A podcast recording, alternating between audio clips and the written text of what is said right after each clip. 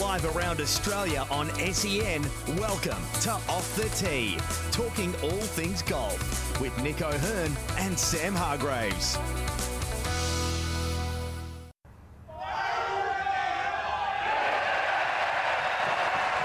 Of course he did.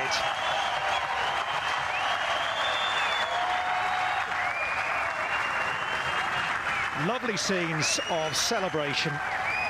He has displayed great skills and great courage out there, remember.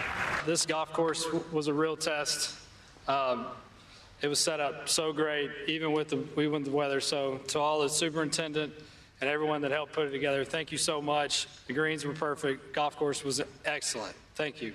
Lastly, I want to thank uh, the R&A for putting together such an incredible championship. Um, I, I couldn't be happier to be its champion. And to all the fans, to all the nice words, and all the people back home who were rooting me on, I appreciate it so much.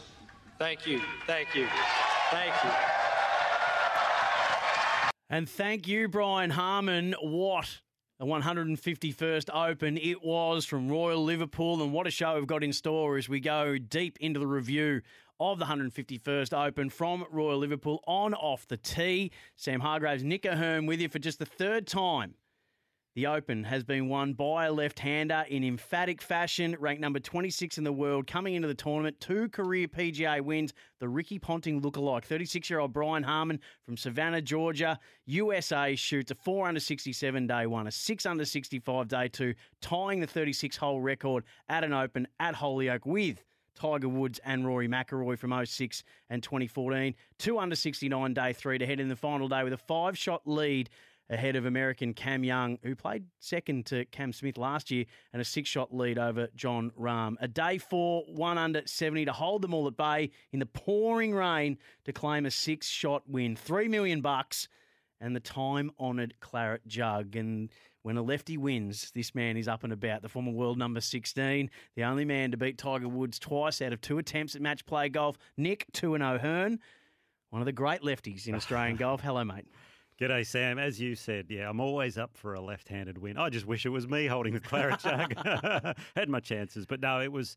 And actually, if you think about it, over the weekend, two left-handers won because Akshay Bhatia won in the US. So we had two. It was a massive weekend for left-handers. Did you all uh, on the lefty group chat? Uh, did you all get together and, and have a chat? Head down to the Leftorium. Well, I think Ned Flanders' shop. I think I'm, an, I'm the ambassador for the National Left-Handed Golfers Association. so yeah, we should start a group chat. You should. The chair. um, what? Where do you start with this uh, performance? But this is a guy, Nick, stellar junior career, stellar college career, amateur career, turned pro in 2009. His first PGA win in 2014, which was the John Deere Classic. He finished tied for second to Hideki um, at the US Open in 2017. Uh, sorry, he finished tied for second uh, with Hideki Matsuyama at the 2017 Open behind Brooks Koepka. Had a tie for 13 at the 27 PGA, a tie for 12th at the 2021 Masters, sixth last year at the Open. But this is by far and away his best performance. But what a performance! In, like, put them in the rear view and never ever let them get close again. No, the way he closed out uh, his second round in emphatic style, made the eagle on the 18th to take a five shot lead over Tommy Fleetwood. You thought, mm. can this guy hang on? But the way he went about it over the weekend was so impressive. He made some early mistakes early on uh, on Saturday, a couple of bogeys in the first four or five holes, but. Mm. Got those shots back immediately, and then the same thing happened Sunday. You wondered, will the guy crumble? And given the weather that came in, I mean, I love the weather because I was watching the Ashes, thinking, "You beauty, just keep raining." But for the golf, it obviously wasn't the best conditions. But I, I love the fact that they had all the four seasons really over the four days. They got a bit of wind, a bit of sunshine, a bit of rain. And his start on the Sunday, the final round, was a little bit slow again, a couple of bogeys early on. But when he holed a couple of birdie putts on six and seven, it was like, okay, this guy is the real deal and he's come to play. And as he said in one of his post round interviews, I think he said he didn't want to be uh, hunted, he wanted to be the hunter. So he went out there and grabbed it. But the fact that he had three major winners all nipping at his heels Jason Day, Jon Rahm, and Rory McIlroy eh, eh, there's some big names, literally and metaphorically, um, coming after him. Mm.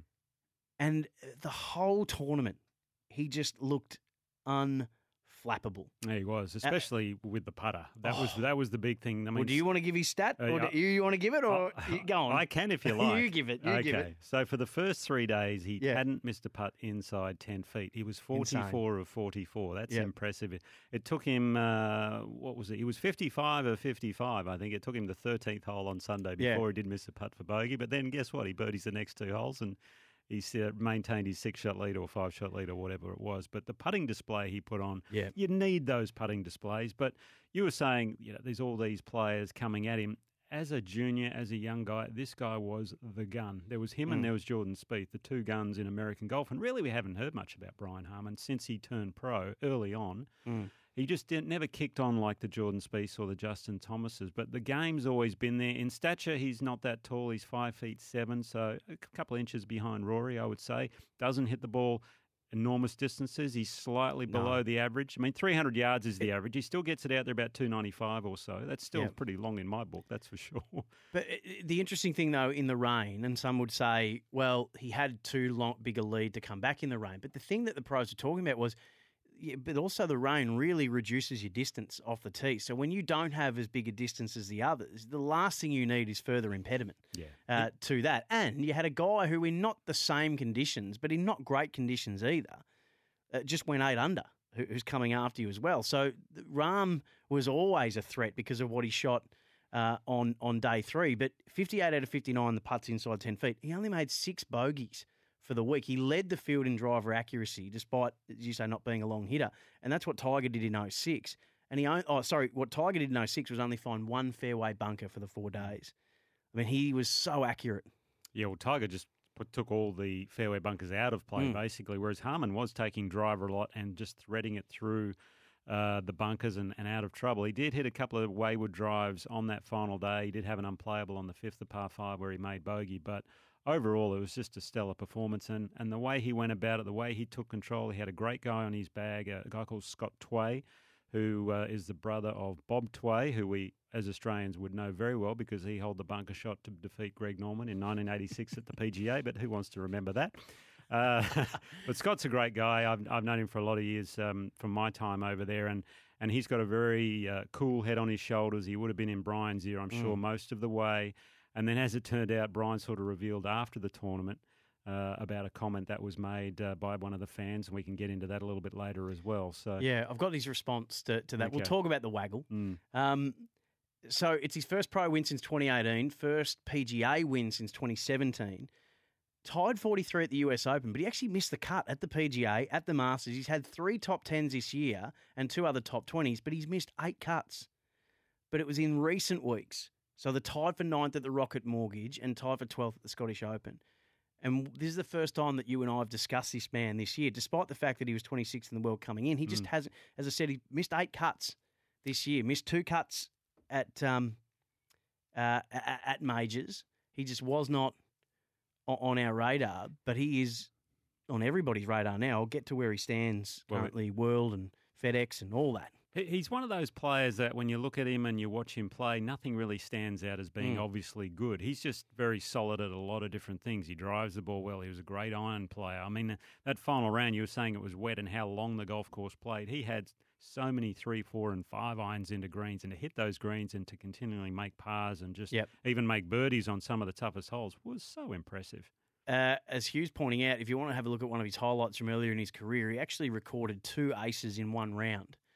Uh, two holes in one in one round. I, I came across that the other day, but I don't have the exact details. But if you Google it, uh, you'll be able to find it. There's a, feat in and of itself. So we talk about every week that there always seems to be a shot that defines a major win.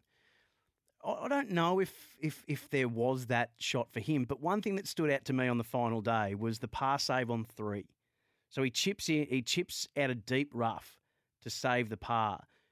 I thought that was the most crucial moment for him because early on, Rahm was. I mean, did you say Rahm was, was Rahm had put his tee in the ground and he didn't even have the Yeah, honours. he was chomping, wasn't he? Oh, he was like Masters Rahm when he just almost alpha out Alfred Brooks. But so he's at a like a bullet a gate. Pardon the pun.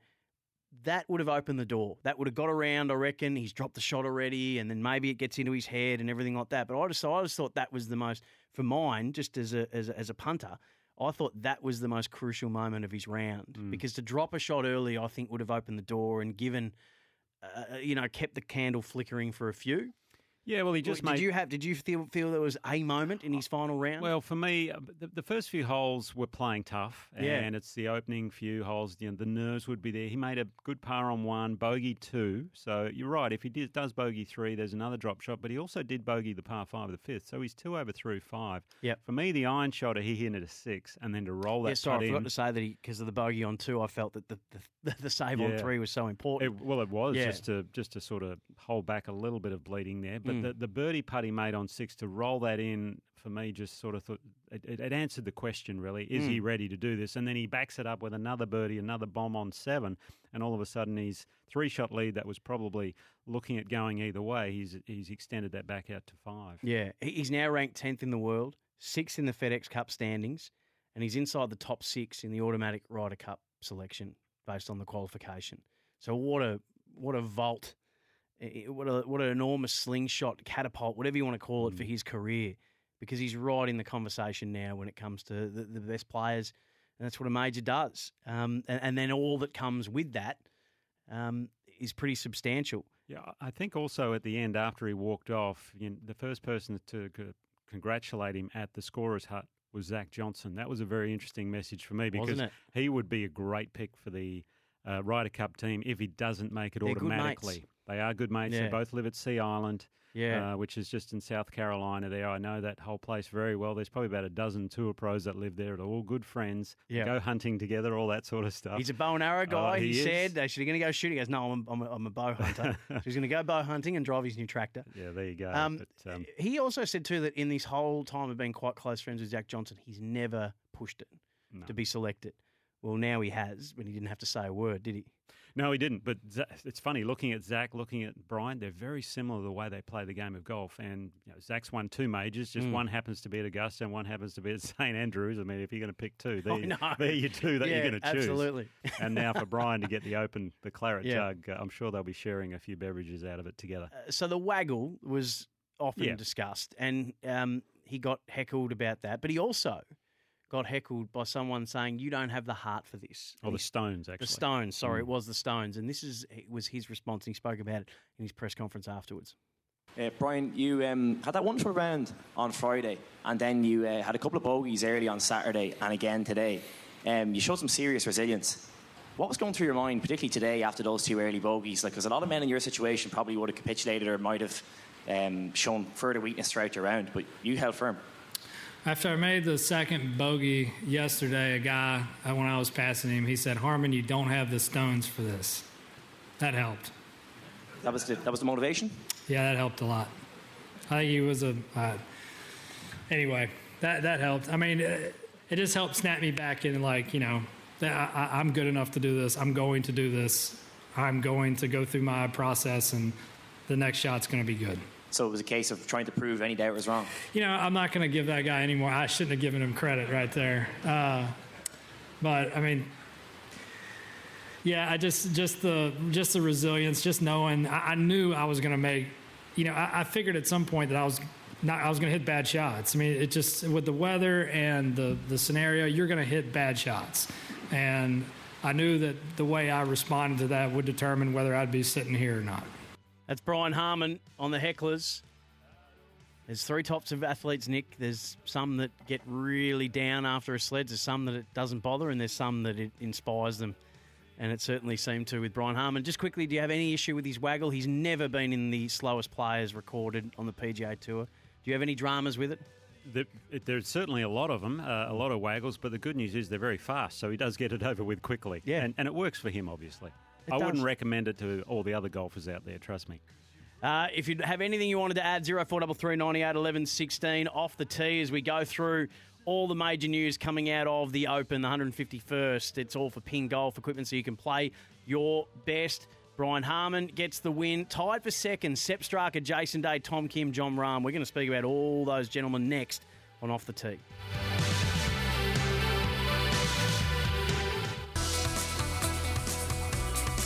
You're listening to Off the Tee with Nick O'Hearn and Sam Hargraves.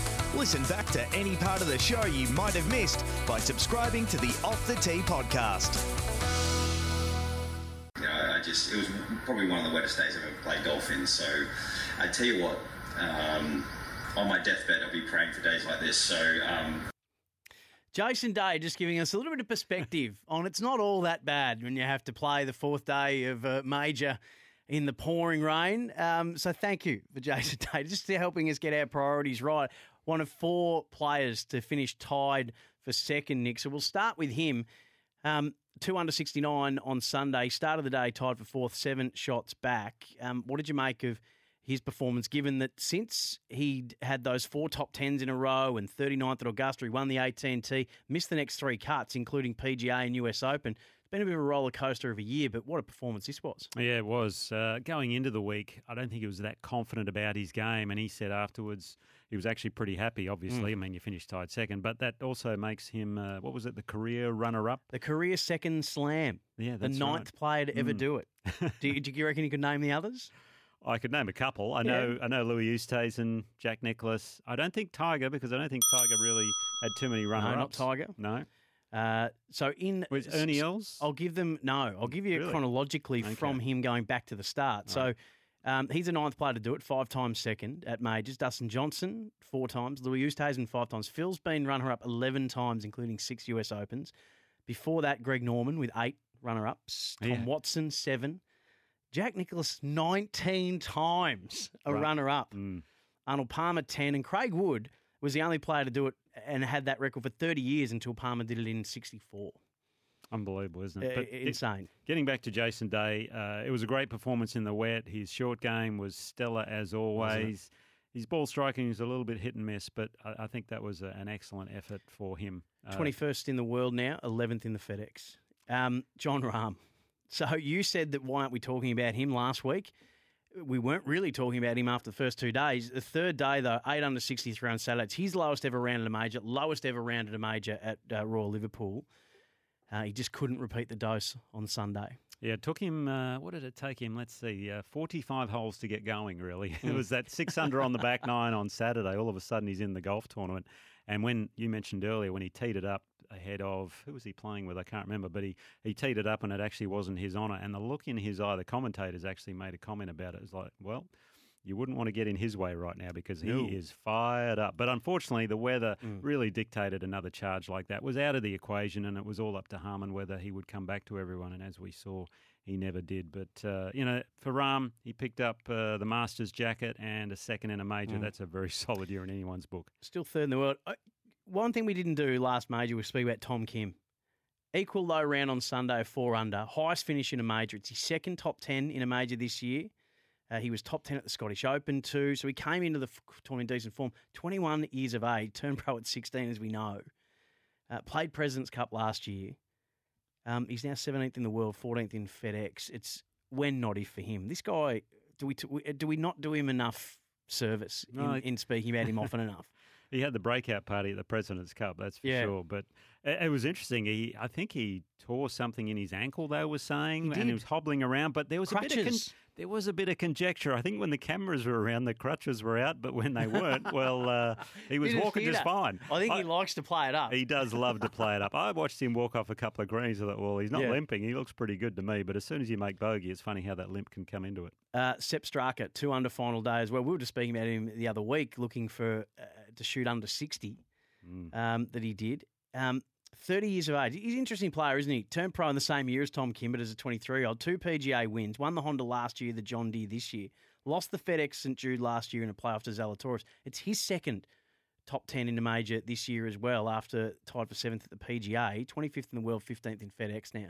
Yeah, incredibly streaky player as well. And Yeah. I think he'll be a well, I think he's qualified now for the Ryder Cup. He might be second or third on one of their points lists. So but he's a bit hit and miss. He could have a Mm. week where he may just disappear, but he could light it up as well. And but of late his form has just been incredible and I'm sure he's wanting to carry that into the upcoming Fez- FedEx Cup in a couple of weeks. Um, just quickly, we've we've got some audio of Cam Smith that we'll play a little bit later. We're going to just change tune for a moment because the announcement about Kingston Heath ho- hosting the 2028 President's Cup is massive, and we uh, got a special guest who's going to join us after this. Was there a couple of other stories uh, that uh, really tickled your fancy? I thought Max Homa, his first major top ten. Given that the guy's seventh in the world, the fact that this is his first major top ten is incredible. And as he Mm. said, my record sucks at majors. Uh, quote end quote.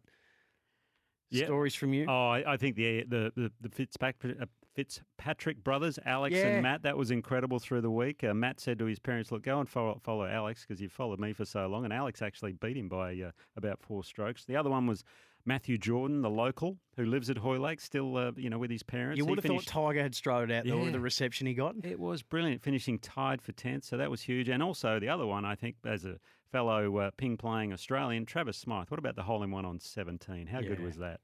That'll be a lifetime memory for him. That's pretty special. Um, the Aussies, how they all fared. Um, have you got that in front of you? I do, Oh, my yeah. screen just Um, decided well, to close. Apart from Jason Day tied second, we had Cam Smith, who what a way to make the cut. Did you see Mm. that shot on the Friday? That was incredible. Had a Yep. hit a hit an iron to a, about a foot for eagle. He only needed a birdie, but he thought, why not just make an eagle? Cam, yep. So him and Adam Scott finished tied for 33rd. Bit of a disappointing week for Scotty there. I really thought he had a chance this week given his ball striking. Minwoo Lee had two really good rounds, was tied fourth after Friday, ended up finishing tied for 41st, and his sister Minjee came out and watched him on the weekend, which was great. And uh, uh, as far as anyone else from the southern hemisphere, it was Ryan Fox tied for 52nd. So uh, all in all, a solid week for the Aussies, and especially Jason Day.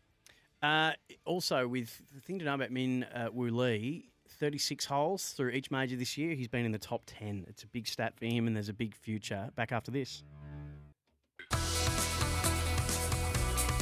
You're listening to Off the Tee with Nick O'Hearn and Sam Hargraves.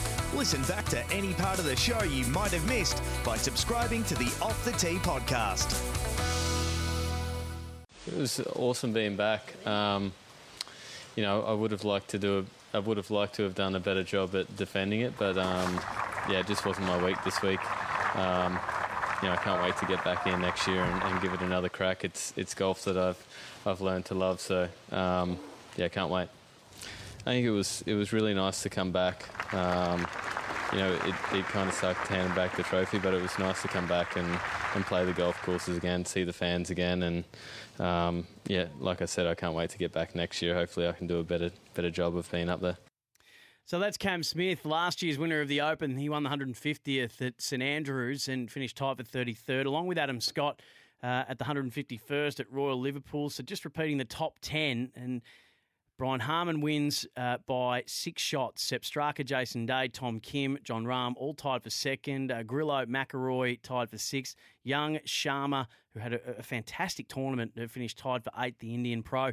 Uh, Jordan, the local, uh, Tommy Fleetwood as well, who was right up there in contention but ends up in a tie for 10th. Max Homa with his first uh, major top 10.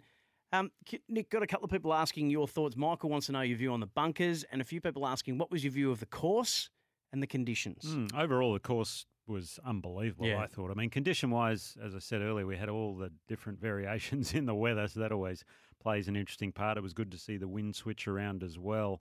Uh, I played there in 2006, the one that where Tiger won, a completely different golf course because that was brown and, and rock hard. Uh, the bunkers, that that was an interesting one because after the first day, they decided to rake them a little bit differently. A few of the players and some people were complaining about how they were playing. They had a very flat bottom in the bunker, so the ball would roll up against the revetted face, and you really had nowhere to go. We saw some players doing some amazing contortions to try and get the ball out with legs out here and arms out there. Um, so what the R&A decided to do was rake the sand more up up the face so it covered one or two of the revettes that, that are on the face so that players could then, if they were up against the face, try and get out of them a little easier. Christo Lamprecht, who uh, claimed the silver medal, we saw because he's about six foot nine and, and built like a rake. One leg, uh, he's like a praying mantis. One leg sort of askew at the 90 degrees, and one long limb sort of stuck in the middle. So we saw Tony Finau just hit backwards to get himself a little bit more leverage to try and get out of it. But we saw some extraordinary things going on uh, in bunkers. Um, but congratulations again to Brian Harman, the champion golfer of the year. Hoist the claret jug. Uh, had a few pints out of it, which he said he was looking forward to doing, getting home to see his family, to ride his new tractor, and to go bow hunting. And uh, I reckon you'll see him. Um, at the Ryder Cup because he's uh, top. He's now third uh, in the automatic qualifying uh, positions. Uh, we're going to talk more about that in the coming weeks, and and we're getting there's two tournaments to go until uh, the FedEx. Uh, Justin Thomas is going to play the 3M this week after missing another cut. That's the third cut he's missed at majors this year. He, he says that I'm hitting shots like the number one player in the world. It doesn't make sense, but then I'll make nine on my last half for the my last hole for the tournament. He's still 24th in the world. He finishes outside the top 30, doesn't qualify for those designated events with those $20 million purses automatically.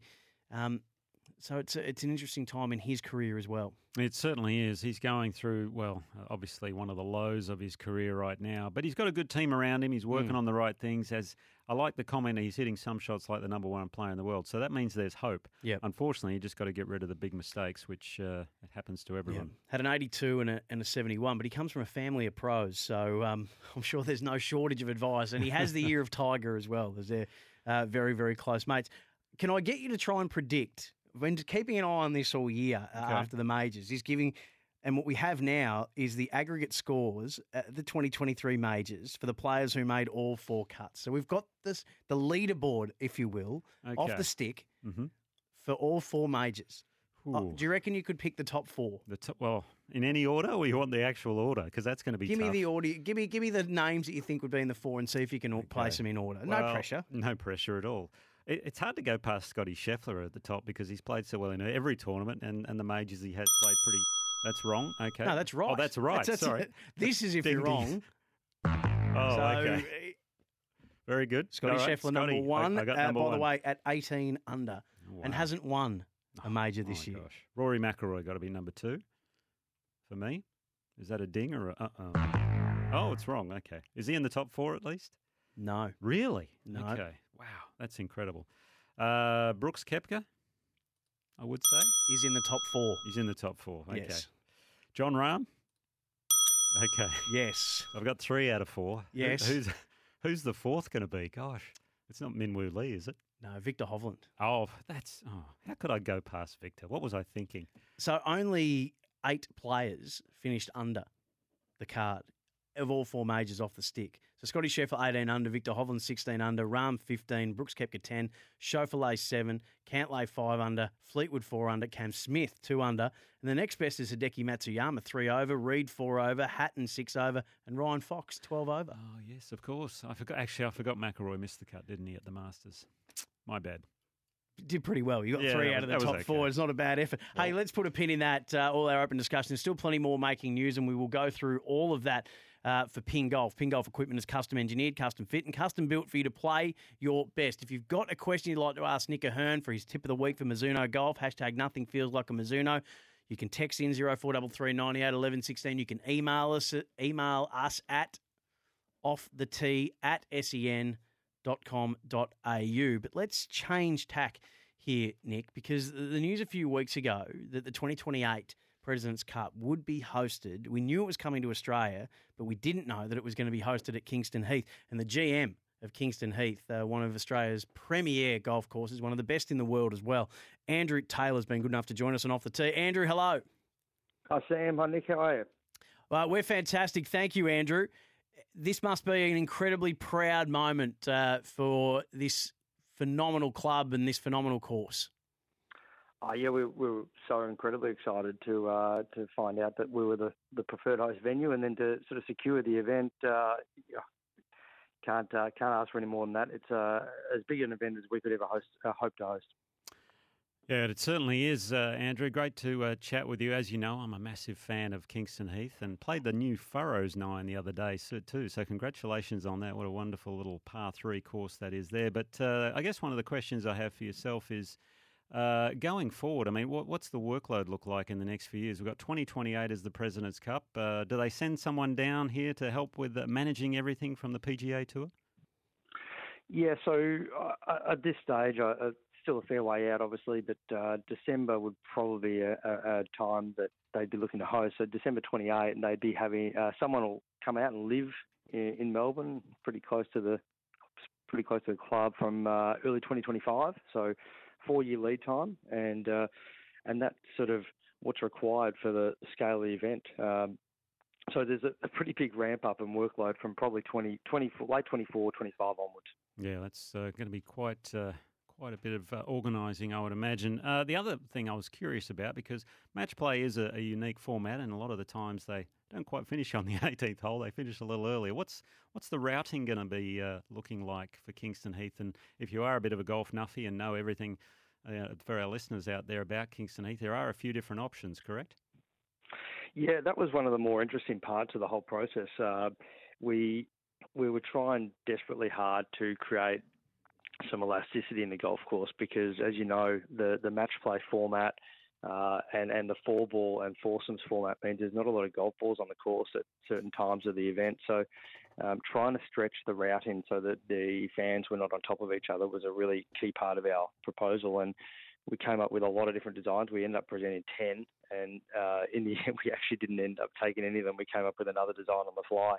Uh, but happy happy to share with you sort of an unconfirmed routing. Uh, it, it, may change, but it's uh, it looks pretty good at the moment. So for those that know Kingston Heath, uh, the seventh hole is a par five. Uh, it may not play a par five for the event, but it's a par five uh, most other days of the week, and that would become the first hole of the event. So you, I'll, I'll go through the Kingston Heath order of holes, and you can see if you can try and follow me. Yeah, please. You go seven, then you go four, over to five down 12, 13, 14, 15, 16. Then you go back the other direction. You go up 9. 10's out of play for the event. Go, go to 11, 2, 3, 8, 17, 18, 1, 19, 6. And so to your point, Nick, uh, you know, the, the match play holes where the decider uh, may fall, which is sort of around 15, 16, 17 perhaps, uh, may end up being the traditional 18th, 1st, 19th, and the six holes of Kingston Heath. Yeah, that's beautiful. I love that routing. They were all around the clubhouse there, but I have to say, I love that 10th hole, and it's not going to be in there, unfortunately. But uh, yeah, there's a lot of squeeze in that middle part of the course, isn't there? There is, and you know there might be some really good opportunities also for viewing in that space. Uh, yeah, it, has got a right right where that junction point is, there's a great pitch coming into the third hole, which is sort of an iconic short par four, and there's a great pitch coming into nine, which is another great sort of blind dogleg left par four. Uh, there's a tee shot on four, tee shot on eight, tee shot down 11. So there's some really good vantage points if we can get something up high in that spot, um, which made it an attractive proposition. So, we're speaking to Andrew Taylor, who's the GM of Kingston Heath. They're going to be the host venue for the 2028 uh, President's Cup. We had it at Royal Melbourne in 2019, uh, and there'll be another one uh, after 2028 in the deal that's been done with the Andrews government. There was a few people a little surprised, Andrew, that it was Kingston Heath and not Royal Melbourne again. I'm sure you weren't surprised, but what went into the bid for it, and what did what criteria did you have to meet, and how did it all play out and come about? Yeah, so there were there were three clubs in the running, and I, I think uh, I think we we gave ourselves a very very slim chance to be honest. Uh, but you've got to be in it to win it. Uh, I guess the the challenge that we faced against the the other two clubs that were pitching was really around space. So the event requires just such an enormous amount of infrastructure, and uh, I was just reflecting on my notes, um, you know, in, in advance of this conversation, and the, the the TV compound alone requires two acres.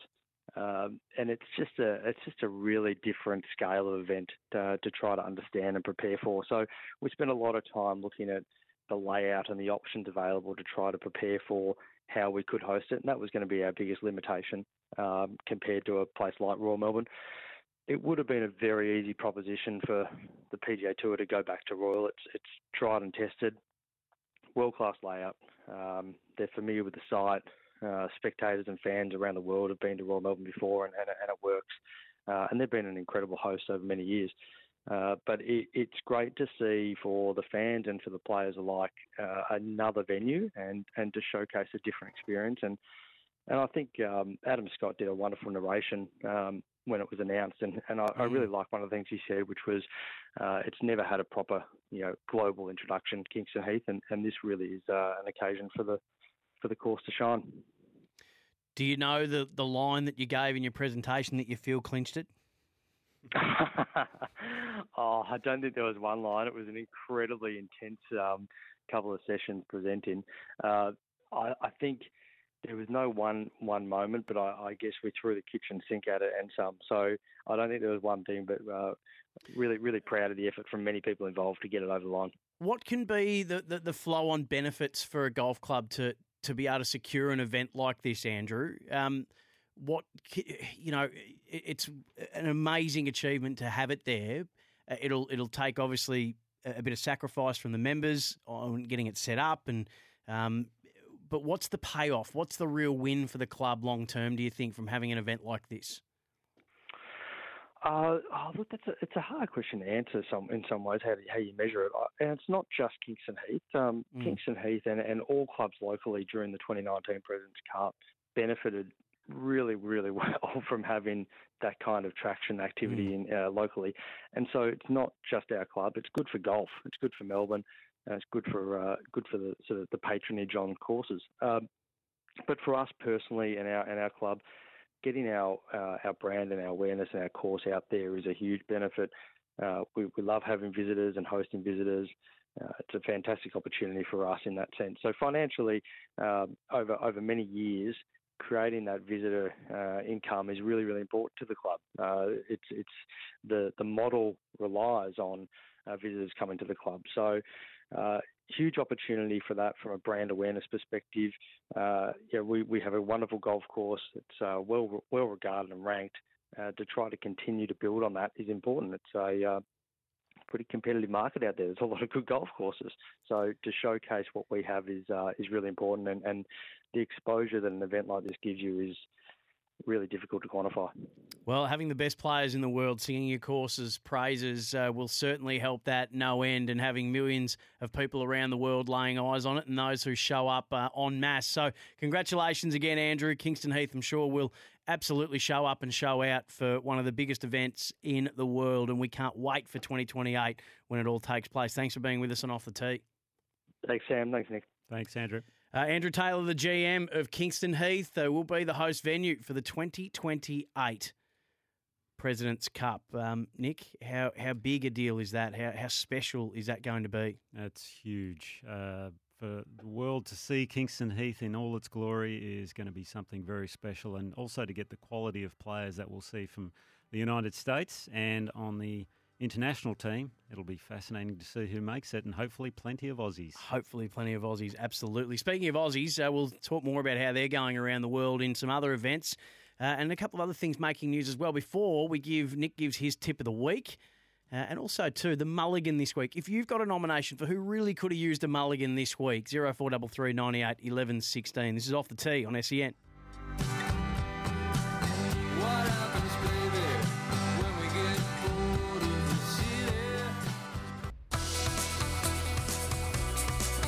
listening to Off the Tee with Nick O'Hern and Sam Hargraves.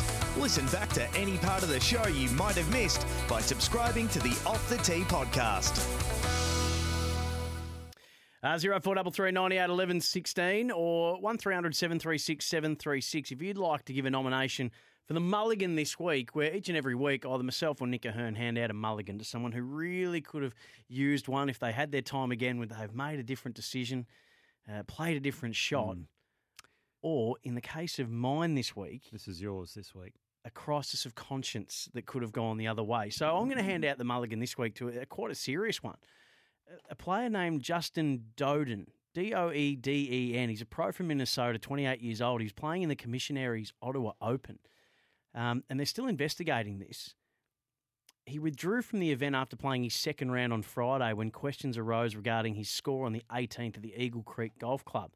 Um, earlier in the afternoon, I'm taking this from Australian Golf Digest. According to the report from Ryan French at Monday Q Info, a player who competed with uh, Doeden during the round noticed the leaderboard listed Doeden with a score of three under for the tournament. That would indicate that after an opening round 68, that Doeden had shot the second round 71. However, that player said he had watched Doeden finish and he thought that it was a 73 after making a seven on the par five home hole. So he was questioned.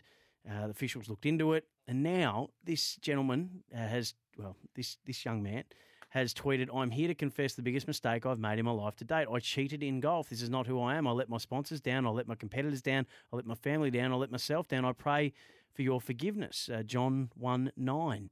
Um, so the um, it turns out that uh, he made seven on that par five, but Mm-hmm. gave himself a uh, uh, he he made he gave himself a five. Wow, he's got the magic pencil out by the sounds of it.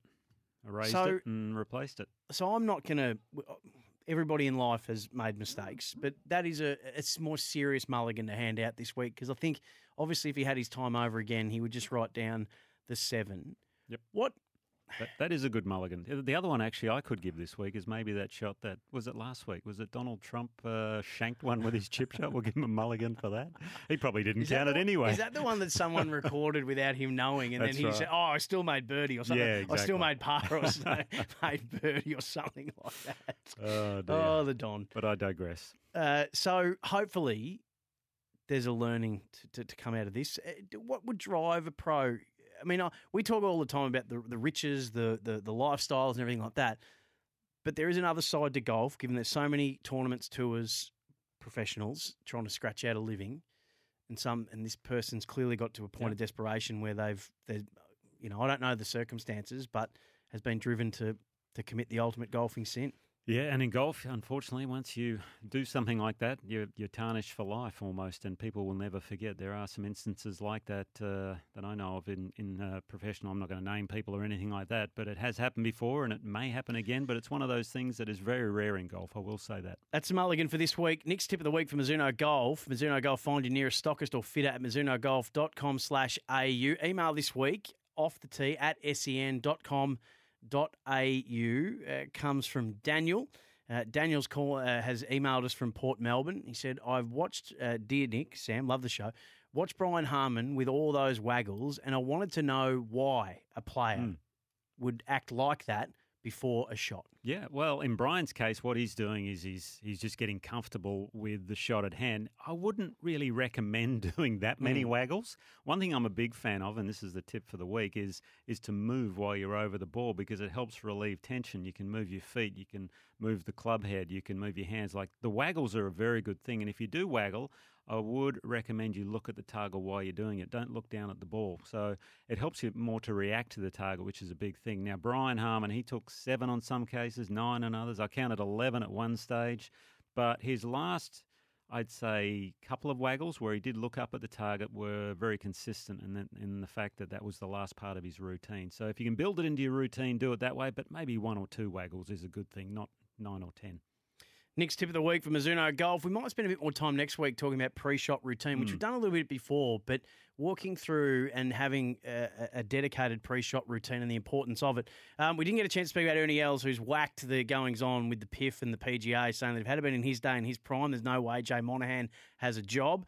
We've got to give a bit more time to that uh, next week. But there's a, a few events coming up this week, Nick, in the 30 seconds we've got on the women's side, another major. Yes, we do. They're at the Evian Championship, where uh, six of the Aussies will be competing, most notably Hannah Green and Minjee Lee topping the list there. Uh, on the men's side, we have the Senior Open. So the Senior British Open at Royal Porthcawl. In a That'll a word, one. Tom Morris reporting that Cam Smith, Adam Scott, and Mark Leishman aren't locked into the Australian Open yet. Concerns around the format. Golf Australia have listened, confident they'll play. In a word, are you? Uh, yes, absolutely. That's it from us. Enjoy off the tee. We'll speak to you next week.